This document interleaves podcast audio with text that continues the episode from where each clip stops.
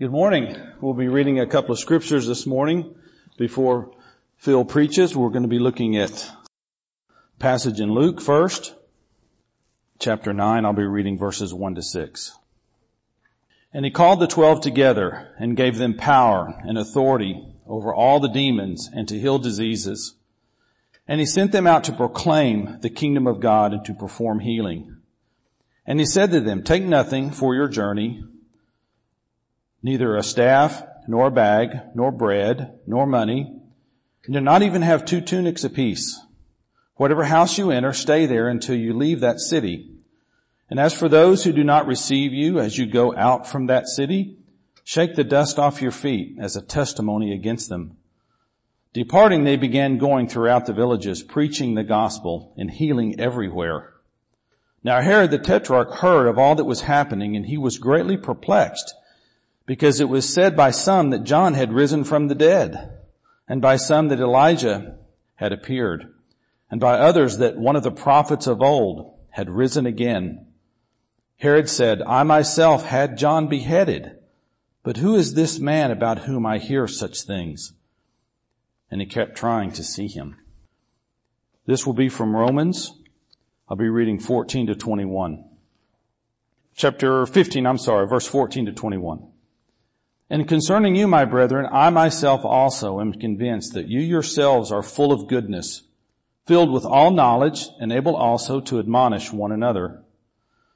But I have written very boldly to you on some points so as to remind you again because of the grace that was given me from God to be a minister of Christ Jesus to the Gentiles, ministering as a priest the gospel of God so that my offering of the Gentiles may become acceptable, sanctified by the Holy Spirit. Therefore, in Christ Jesus, I have found reason for boasting in things pertaining to God. For I will not presume to speak of anything except what Christ has accomplished through me, resulting in the obedience of the Gentiles by word and deed, in the power of signs and wonders, in the power of the Spirit, so that from Jerusalem and round about as far as Illyricum, I have fully preached the gospel of Christ. And thus I aspire to preach the gospel, not where Christ was already named, so that I would not build on another man's foundation, but as it is written, they who had no news of him shall see, and they who have not heard shall understand. Heavenly Father, you have given us the priority to exalt Jesus Christ. May we do that. In Jesus' name, amen. So 2020 has been an interesting year. Um, so in part, I am I am going to blame this message on everything up here, in in one sense. Okay, uh, you know, I guess I'll start with with COVID and racial unrest. You know, Steve Novakovich said something that has been true of me for quite a while. That I had a great, deep sense of unrest in my soul this year. Having all these events canceled, coming here and, and wearing masks. I know it's a small inconvenience, but everything seemed to have changed in this year. So I've had this, like he said, just this great deep unrest in my soul and, and these things up here have contributed to that to one extent or another. Challenging my beliefs. You know, COVID and, and the racial tensions are there, but it really came to a head in a couple ways for me why I decided to speak really focusing on uh, the gospel priorities. Uh, first, Francis Chan a couple years ago decided to leave his megachurch and said that he wasn't doing what God asked him to do there. And then recently he went onto the mission field and he preached a sermon, actually a couple of them that have drastically changed my heart. It began this process of repentance and self-seeking. Another, another one was the price of the ski trip. You know, interestingly enough, as our youth group has grown, things cost more. There are just more kids. Um, we've averaged about 45 kids on a Tuesday night now. Praise the Lord. But when I looked at the price tag for ski trip, I kind of like choked. And I, and I began to think, is this really what God wants me to do with these kids? Not saying that that can't be a good thing, but I just had a deep unrest in my soul. It furthered this unrest when over the break, Hezekiah and I were reading through the book of Matthew. You know, one of the amazing things I love about the Holy Spirit working in people is they want to read the scriptures. They want to hear about Jesus. And my son, six years old, said, Dad, let's read through Matthew. I want to see Jesus work. And I, I had no greater thrill. But then something began to kind of wrestle with, I began to wrestle with something in my soul. Again, he wanted to skip to the parts where Jesus was doing miracles. Now that is not a bad thing, right? So we're in the Beatitudes 5 through 7 and he just wanted to get him out of the way. He's like, can we just go to where Jesus like heals someone, dad? So we went to chapter 8 and immediately after he gives the sermon, he heals a leper. And Hezekiah was just rejoicing. And then I, and then I called Bob Deffinbaugh about some of this and he said, why don't you speak on gospel priorities? I have to confess to you guys, I was at a loss. I'm like, what are the gospel priorities? I've been through seminary and I've been a follower of Jesus a long time, but I think I've gotten some things wrong. And I want to share those in hopes with you today that we can exalt the Lord Jesus Christ, looking at His Word and thinking about one thing. That's gospel priorities. Gospel priorities. See, Wednesday was another soul wrestling day for me. And it created I think the major need for this sermon in my soul and I think in yours, right in the middle of our New Year's Eve event, I had to shut it down. I had to shut it down. And I was pretty much near in tears. I went through like all five or six or eight stages of grief talking to Robert Warner in 10 minutes. I was angry. I was sad. I was in denial. I was grieving. And the next day I got in the car and I went to Starbucks of all places, of course. And on the way, I, in my head, and I, I think maybe Jen was with me, I said, I'm going to call the elders and tell them I don't even want to preach on Sunday. Because I was so frustrated with God. But here I am, and God has changed my heart. See, I needed to see Christ lifted up so that He could lift my soul up. I needed to see Him exalted above all things. As the centerpiece of my life, I need to put God at the center again so that he could lift my heart up, so that I could come here in good conscience and deliver to you this message and to live my life before the Lord in joy and freedom.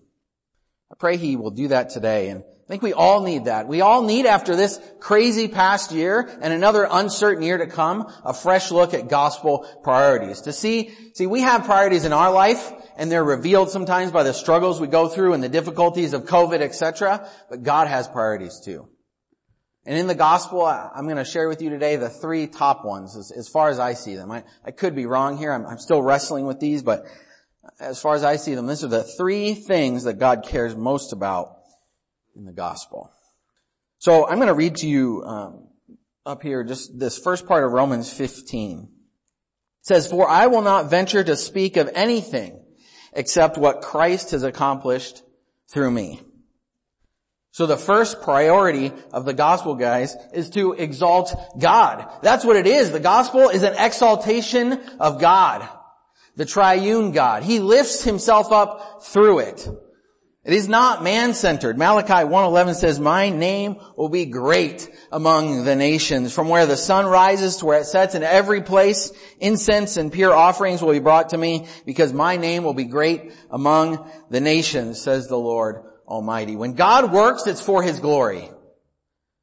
When He works, when He delivered Israel out of Egypt, it was for His glory. When He does miracles, when He saves men and women and children, it's for His glory. He exalts Himself. That's what the gospel is primarily. It is a glorification of God. It's Christ exalting. There are so many places we could go. So many. So many. Hebrews 1 was read by Tom this morning. But I love Philippians chapter 2. It says, at the, at the name of Christ, every knee will bow. Have you ever bowed before someone? I have not. My wife, sorry, my wife. One time in my life. that I can remember. That is, that is the quintessential exaltation of someone when you bow to them. And some will do it willingly, and some unwillingly, but every knee will bow. So the gospel is an exaltation of God. It's God-centered. It's Christ exalting. And it's also Holy Spirit filled. The filling of the Holy Spirit versus our own works, versus our own striving, versus our own hopes. It's not work-centered. It is Holy Spirit-centered. Holy Spirit-filled. Not self-control, not in the sense that the Bible talks about. Not I run my life. It's the Holy Spirit runs my life. Romans 8 chapter 9. Same book, a little earlier says, but you are not controlled by your sinful nature. You are controlled by the Spirit if you have the Spirit of God living in you. And then a kind of parenthetical notation, and it says, and remember that those do not have the Spirit of Christ living in them do not belong to Him at all. So the Holy Spirit controls us. We belong to God. If you know Jesus as your Savior, the Holy Spirit lives within you and you belong to Him. You are His. And I gotta say, this is the point that I have wrestled with the most. Just in my motives for youth group and my motives for my Christian life. Eh, you know, I say I don't care about numbers, but I worry about them an awful lot. I say I don't, it's okay if an event's canceled, but when my heart rebels against God when that happens, there's something wrong there. I don't know if you've ever been in that same place as I have been recently, but there's something wrong there. I have not been controlled, filled with the Holy Spirit in the way that God asked me to be. I think there are some implications for that later. But I, I love this. Now it's a little older and this video is a little, little hard to hear. It's a little crackly. But I heard this back at Emmaus and it just made me laugh. The hymns are a little older, so some of you older generations, is a shout out to you. Uh, this is a picture of kind of our life when it's not about God, Christ, or the Holy Spirit. All right. That was a little long, but I laugh every time. I exalt me. Hilarious. Here, here's the reality though. what are the controlling influences in your life? I have begun examining those by the grace of God more so in the last couple of weeks than I think I ever have. And I think, I think it's a good thing do you submit to the Holy Spirit or are you controlled by the Holy Spirit or, or your sense of justice, revenge, truth? Are you a truth lover? But does, but does that control you? Are you controlled by your kids, their sports, their clothes, their plays, your adult children, their goods, their bads? Do they keep you up at night? Do they control your life? Or does the Holy Spirit control you?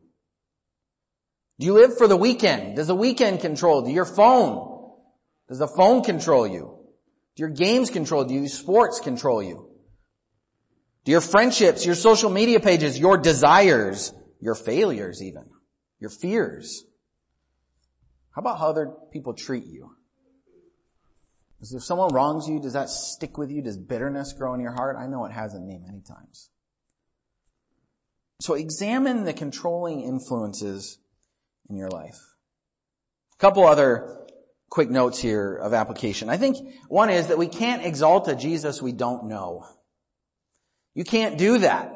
And so if you're really struggling to exalt Him, but you find these other things so pleasing like I have so often in life, probably because you don't know Him well enough. And I'm not just talking about reading the Bible, I'm talking about prayer, about a personal relationship with the God of the universe, because as we read earlier, Jesus is God. I and the Father are one. Let him, let him speak to you through that passage and these words today. Examine the controlling influences in your life and exalt the Lord Jesus. Get to know him personally. Lastly, I think Steve's note last week really spoke to me. It says that he told us from Psalm 27 verses 13 and 14 that we need to wait on the Lord. I think waiting on the Lord is maybe like my worst thing. I have to confess that. I, and, and oftentimes I get ahead of God. I do the thing I want without much prayer, without much seeking, and then it plays out in my frustration at the end. But I would encourage all of us that if we move without God, we just exalt ourselves. Just like those songs, if, if we're doing our own thing, we're re- really just exalting ourselves, not waiting on the Lord, not being filled, controlled, owned by the Holy Spirit. So, the first priority of the gospel is that it exalts God. That's what it is. That's the primary pur- purpose of it. It is an exaltation of God. Now the second thing that the gospel puts up there is in Romans 15, 14, and 2 Corinthians 5, 17. So, um, I have both those texts up there, but first, Romans 15, 14. says, I am myself satisfied about you, brothers, that you yourselves are full of goodness, filled with all knowledge and able to instruct one another. And therefore, if anyone is in Christ, he is a new creation. The old has passed away, behold, the new has come. I think the second priority of the gospel, looking at those and again, so many others, is that it changes us. It changes our hearts. This is what it does. When the Holy Spirit comes into your life, when you trust in Jesus Christ as your Savior, you are changed. Maybe not overnight. Maybe you are. I used to be a pack-a-day smoker in high school. The day I submitted to the Lord Jesus, I quit cold turkey. Not a lie. People said it was more addictive than cocaine. I was changed in that way overnight in an answer to prayer. I, I have no other reason. I didn't take Nicorette or any of that stuff.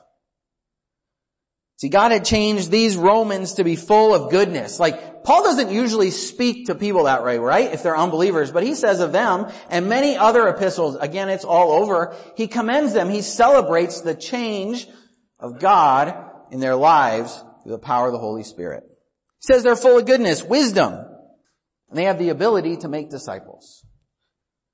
You know, the cool thing about God's demands on our lives is this, that he provides what he demands.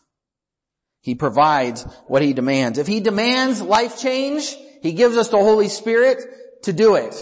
Philippians 2.13 says, for God is working in you. Listen to this, giving you the desire and the power to do what pleases Him. And so Paul can write to the Romans and I can say to you, you're full of goodness. You're a saint. There are good things in your life. Jude 24 and 25 says, Now all glory to God who is able to keep you from falling away and will bring you with great joy into his glorious presence without a single fault. All glory to him who alone is God, our Savior through Jesus Christ our Lord. All glory and majesty and power and dominion and authority are his before all time and forever and beyond all time. Amen. I love that. In the ESV it says, now to him who is able to keep you from stumbling and to present you before the presence of his glory with great joy. God is gonna do it. He is exalting Christ in your life. He's gonna do it. He's gonna change you. If you're his. I want to list some of the character traits that I think the Holy Spirit produces. I'll start with kind of some of the general ones and then maybe some of the less general ones. First, I think when we, when we grow in knowledge of Jesus and grace, that 2 Peter 3.18, we grow in the knowledge of Jesus and graciousness in our lives. We treat people better because we know Jesus. We treat them as He treated them. Faith, hope, and love. 1 Corinthians 13, the Trinity. He grows us in faith, our hope, and our love. He grows us in our devotion and commitment. Many passages on that, but um, including 2 Timothy 2, 4 and 6, 2 Chronicles 16, 9, that's the one that says the eyes of the Lord look to and fro the earth looking for those whose hearts are fully committed to Him. He changes us so that we are fully committed to Him.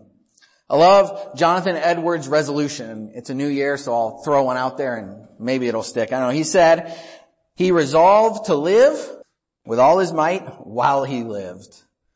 I think that is a good one for us. Full commitment to the Lord. Live with all of our might. He changes us so that we will do that. He changes our holiness. 2 Peter chapter 1 verses 15 and 16. He changes our humility or lack thereof. He produces humility in us.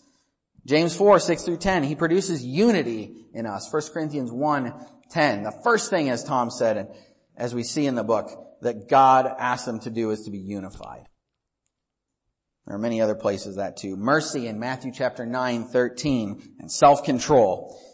Talking about the body and sexual temptation and food and all of those things in 1 Corinthians 6, 12.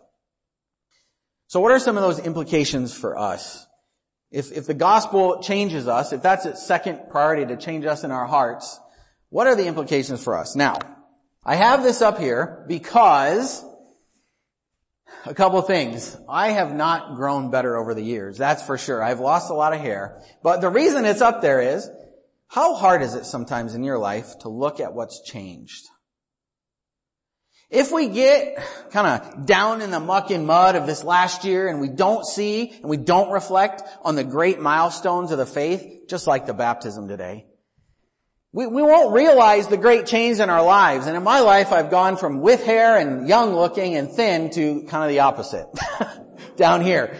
Praise the Lord for my beautiful wife. She hasn't changed at all. She's more beautiful and three kids, but you can see it clearly, can't you? That's at Emmaus. I, I was probably like 165, 170 there. All the way here. I don't know what Selah is doing there, but that is a weird look. But I just want to use that as an illustration. In your lives, just for a second in, in your heart before the Lord, find a couple of things that you can celebrate as a victory for God this year. Because He wants us to celebrate them. He, he tells the Romans, you are full of goodness. Everyone except the Galatians, he has something nice to say about them, generally speaking. So what has God given you victory in this year? Can you celebrate it in your heart? Celebrate them. And Andrew Dean and I often talk about this. Sometimes we think like, you know, we're just all about the struggle. But man, so many of the Psalms are thank you God. Again, Christ exalting. What has God done in your life this year that you can celebrate? Celebrate His victories. Look at the instances. Maybe, maybe it's hard for you to say, oh, I haven't changed at all, but maybe you can look back and say, you know what? That's not true. Maybe even 10 years ago, three years ago, I don't know, maybe a week ago. How has God given you victory? How has He been more exalted in your life and changed you over this past year?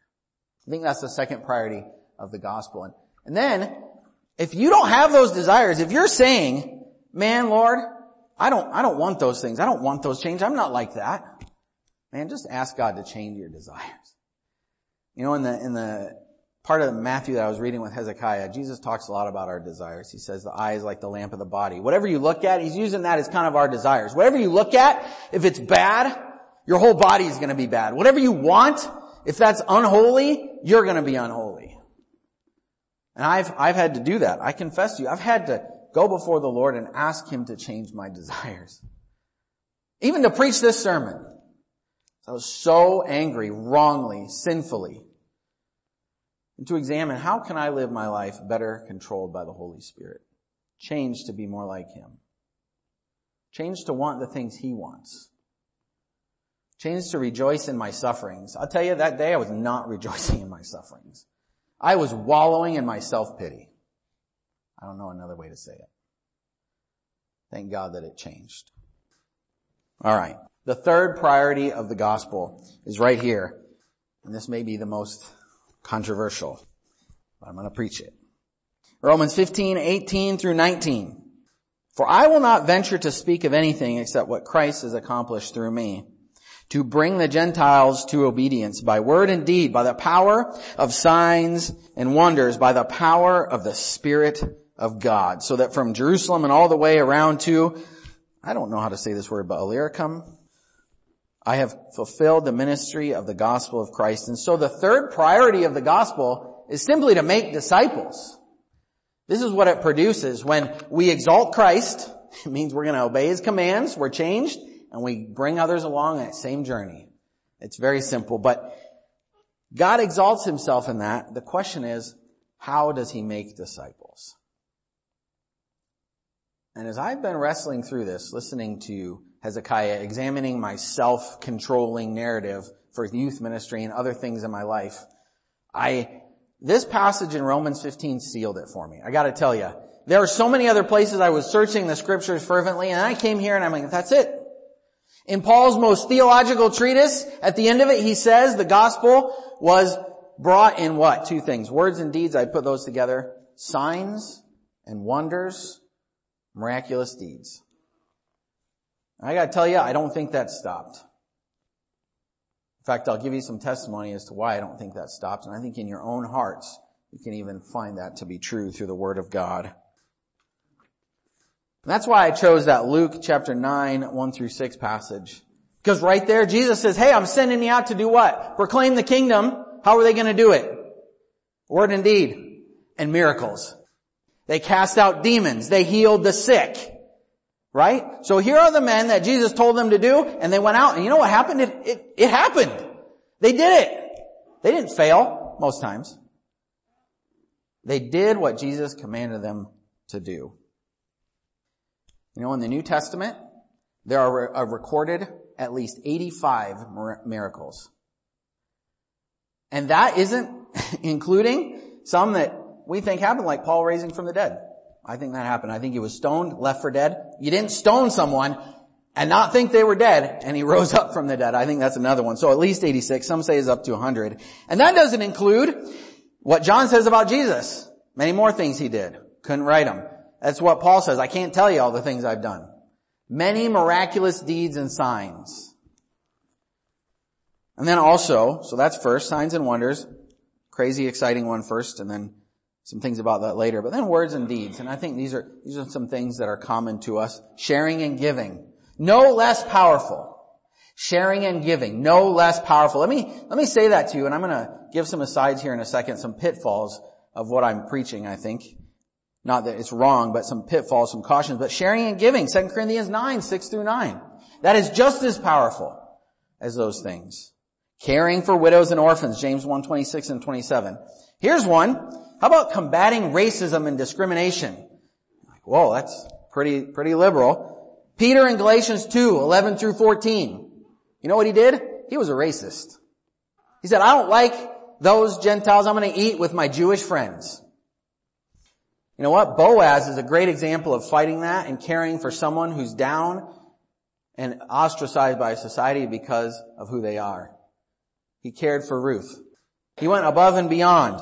How about the Hellenite widows in Acts chapter 6? They were basically ignored because they were different. They were Gentiles. They weren't Jews. There are others, but there are three pretty clear examples in the Bible of God asking us to do word, words and deeds that combat racism or discrimination. It's not our central thing, but it's part of who we are, and it's just as important as the miraculous signs and wonders. They're a package. Now, a couple of pitfalls before I get to some examples of what I think he means about signs and wonders. To think that these things are better than spiritual life in Christ is wrong. Matthew 7 says that in fact some people will prophesy, will cast out demons. Jesus will say to them, I never knew you. That's a scary thing. Personal followings. I, for the youth, I didn't get to do it, but I was going to show this Star Wars video of Benny Hinn being Darth Vader, like slaying people in the spirit. But that man has created a personal following and he's gotten financially super wealthy because of it. That's not what those things are for. Spiritual gifts, specifically the miraculous ones. Superstition. We can fall into superstitious, always wanting special guidance. The prosperity gospel, seeking miracles for a special, special or spiritual high. Ecstatic worship. Unbelief. Because see, miracles aren't going to provide belief to you. You know what funny, one of the funniest stories in the New Testament is, Jesus tells the people that even if someone's raised from the dead, they aren't going to believe. You know what he does? He raises Lazarus from the dead and what do they want to do? Kill him and Lazarus. Like, okay. like, what the heck? He's dead. He was already dead. What are you going to do? God has the power to raise him, but it doesn't produce belief. None of those things do. There can be also demonic power involved, Matthew 7, false pretenses. But I just, this is what God has challenged me with. I don't want to be like the Pharisees who said that that can't happen because I want to control my own life.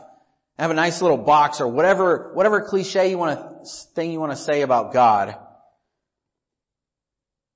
Just because the right road can be risky does not mean that we shouldn't walk it. And I have a great example here. I love this. Daniel 3, 16 through 18. If we are thrown, this is Shadrach, Meshach, and Abednego, right? If we are thrown into the blazing furnace, the God whom we serve is able to save us.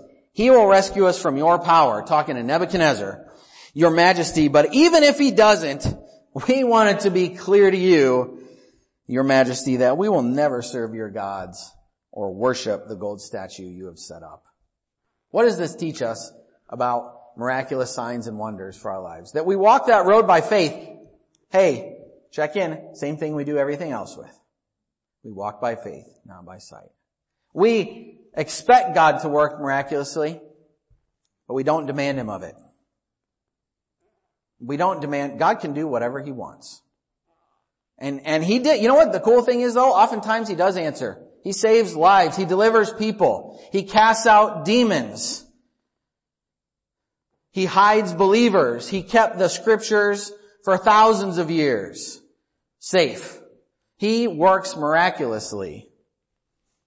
And the cool thing about that is, that whole situation exalted God so much that guess who came to know him as Savior? I believe that. He put his faith in him. Nebuchadnezzar. He said, there's no God but him, your God. God used that miracle, just like Romans 15 is saying, to produce a disciple. I think that is a cool story. So, what do signs and wonders have to do with us? I'd like to share with you some personal testimony. Not from the Bible, though this is not normative revelation, and I guess they could be lies. These are things that I believe to be true that have happened with different people and different people that you know as well. First, I had a teacher named Dharma Raj. Um, I think this is right, Sandeep, but it means Dharma is king. This, this man was a practicing Hindu and his family was until he became a believer, but he was possessed by demons. He says he remembers before he was a, believer and the demons were cast out that they were going to throw him into a river that they were in control of his body and in fact did throw him into the river, but he was rescued before. He was a man possessed by demons. This man sat in his right mind and was one of the teachers with me in India. Never know that it happened unless he told you. God cast the demons out of him through a brethren evangelist. And let me tell you something about those brethren evangelists. They are, I believe, often legalistic, but they are not your charismatics. They would not lie about this. They are very strict. And here's a man teaching at one of their colleges who was a man who had been like the man in the Gospels, had demons cast out of him. He'd been healed from demonic possession. Another guy um, named Shivaraj um, and Santosh. Santosh was the guy, his evangelist. This man was one of the first evangelists into Bhutan. Now Bhutan, I don't know its situation now, but it was very hostile to the gospel. So this man went alone with very little money. And he went into that country basically $5 a month. And on that $5, that first $5, he ran out of food. And if I'm remembering correctly, he said he had a tomato left. So he comes to a crossroads. He's emaciated, looking pretty terrible because he hadn't eaten much. And he sits down and he decides he needs to pray. So it's come to that, right? As Bob would say. It's come to that. So he prays. A couple hours lady, a lady. Now, mind you, he doesn't think there's any believers in Bhutan, and this lady is not a believer, but God revealed to her in a vision that she was to go to this very place to meet this man who was going to help her. You know, that, that woman's son was his first convert in Bhutan, and now he has a small church there. God gave special revelation to that woman, and this man is a part of the same denomination, so that she could help him and then, and she has since become a believer through her son, Shivaraj. And another, one of her sons, his name is John now, he changed his name. That is a miracle. That is, that is what the scriptures are talking about in Romans chapter 15. Here's another one a little closer to home. Joe Head's son, Bob reminded me of this, surviving birth. Some of you don't know that, but uh, his son, I, Tommy Joe, right, Bob? I think it's Tommy Joe, was not supposed to live through the pregnancy. Had a very low chance. We prayed. This church prayed. He was delivered safely. When he was delivered, they're like, he's gonna die right away. He's still alive today. And he's functioning almost completely normally. God answered that prayer. Medically, there was no way he was gonna live. He is alive today. Here's another one. Bill and Marilyn McRae went to, I guess, a conference with Elisabeth, Elisabeth Elliot and one of the Auca Indians who they had gone to minister to. You guys are familiar with that end of the spear, I think. One of those Indians there, one of the ones that had participated in killing her husband Jim, heard the Hallelujah chorus for the first time in his life, supposedly, and said when he heard it, that's what I heard playing when Jim died, when I killed him. That is a miracle. That is a sign and wonder in confirmation of God's power. Justin Wilson, he's since moved to North Carolina. But that man was on the brink of murdering himself. He was going to commit suicide. And I don't remember the exact part of that story, but if I remember the, the part correctly, the miraculous part, he, he was praying that God would do something and he turned on the radio and heard the exact thing that he needed to hear at that exact time and brought many other people into his life to confirm it. So he went from a gun to his head basically to a follower of Jesus. He was an addict. He had ruined his life, rebelled in the army or the special forces. Can't remember which one.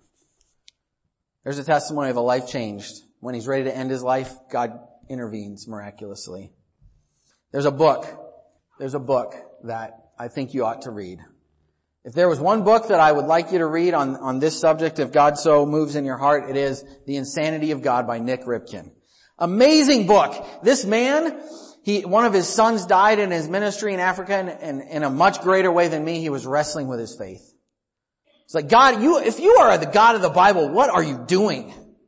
And he came back here and God gave him the ministry to go record the faith of people around the world from Muslim countries to Hindu countries to China to Europe, co- communist Europe to all over the globe. He has stories that'll dwarf what I've told you. Now he could lie. Sure. But I don't think he is. And I think these things fit in right with what God has been doing in my heart and right in what he wants to do in yours. And that is he wants to exalt his name. And he'll do it in signs and wonders to make disciples. He'll do it in your words and deeds. And he wants us to believe that. He wants to confirm the gospel. I'm not saying you go out there and try to cast out demons unless God leads you to, but I'm saying right now in the, in the quiet of your heart as I've done and I am just beginning to do, wrestle with the controlling influences in your life. Is God as big as He really is in your heart? Is he exalted above all else? Above your addictions, above your hopes, your fears, your dreams? Is Jesus on the throne? Because he's able and does do these things. And I am expecting by the power of God and the Holy Spirit this year for him to do great things again. So I guess my challenge to myself and you guys is to pray and plan and act, I should add, expecting God to work. Search the scriptures daily for truth. You know, when I started down this road listening to Francis Chan and kind of like listening to Hezekiah, I found God at work in miraculous ways in every book of the Bible I went. In every book, He is doing something to bring glory to Himself miraculously. Whether people acknowledge it or not. Search for it. I want to commend us for a couple of things you particularly. I praise the Lord for you guys for your generosity. You know, again, this is just my personal ministry, but we have been able to take care of 50 plus kids overall very well. Provide awesome fun games for them, provide food for them every week, an average of about 44 kids every week. Thank you. Praise God for that. That is a great work you are doing. And in the midst of COVID, when you probably are struggling financially, God has worked greatly in that and thank you. That is awesome. And I don't think anyone in this body can say God has not provided for them in that way.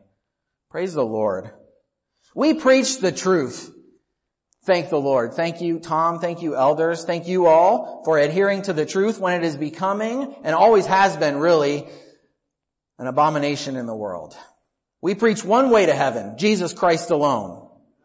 We preach that sexual sin is not to be tolerated. Praise the Lord. We preach that marriage is one man and one woman.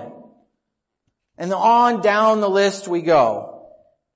We believe that Jesus Christ demands holiness. Praise the Lord. And we also do a great job of taking care of widows and orphans. Taking care of the needy. You guys do an awesome job of that. Thank you. That is great. One challenge though. Maybe we can expand our vision. Maybe we can see God exalted a little more. Listen to Isaiah 46, 26 through 28. Lift up your eyes and see, CBC. Who has made these stars? Is it the one who leads them out by number? It is, sorry, it is the one who leads them out by number. He calls them all by name. Wow. Just like Abraham, he led him outside the tent in his vision and said, look up, I named them all. That's a powerful God. Because of his greatness and strength, and because he is strong in power, not one of them are missing. O Jacob and Israel, oh, O CBC, why do you say, my way is hidden from the Lord? My God does not think about my cause. Have you not known? Have you not heard? The God who lives forever is the Lord. The one who made the ends of the earth, he will not become weak or tired or infected with COVID or etc. His understanding is too great for us to begin to know. Not to know, to begin to know to begin to know. Man, that's a God that I want to go. I want to be with Him. I want to exalt Him in my life. I think you do too. Let's use, as, as Tom said a couple weeks ago, let's use our sanctified imaginations and our, I think expanded, in my case at least, I'll speak for myself, my repentant, expanded vision of Christ as exalted above all else and able to do these things, to pray and plan big couple of very specific things before I close in prayer. One of the things that I've talked a lot about that has been canceled for whatever reason is helping other churches.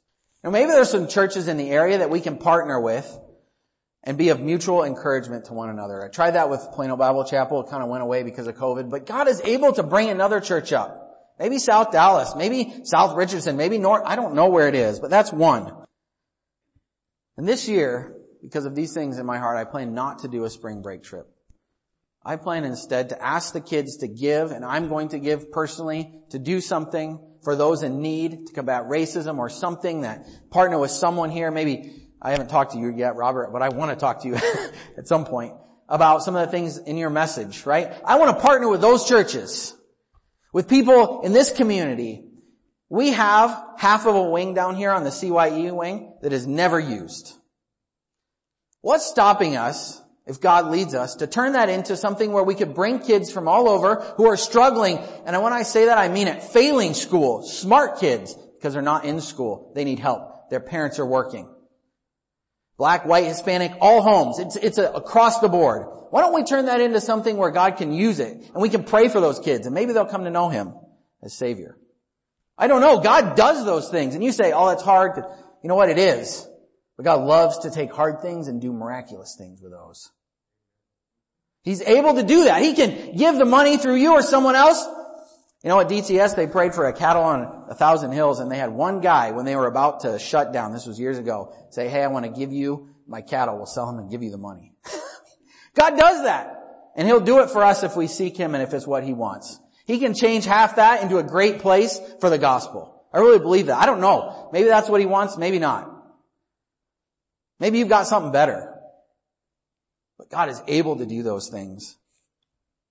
What I do know is that God wants us to have the same priorities He does.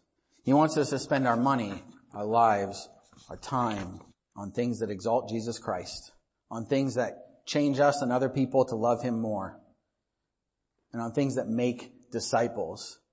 Miraculous means words and deeds, a simple gift. What in your life would God say to you to do to exalt him between the Holy Spirit and you.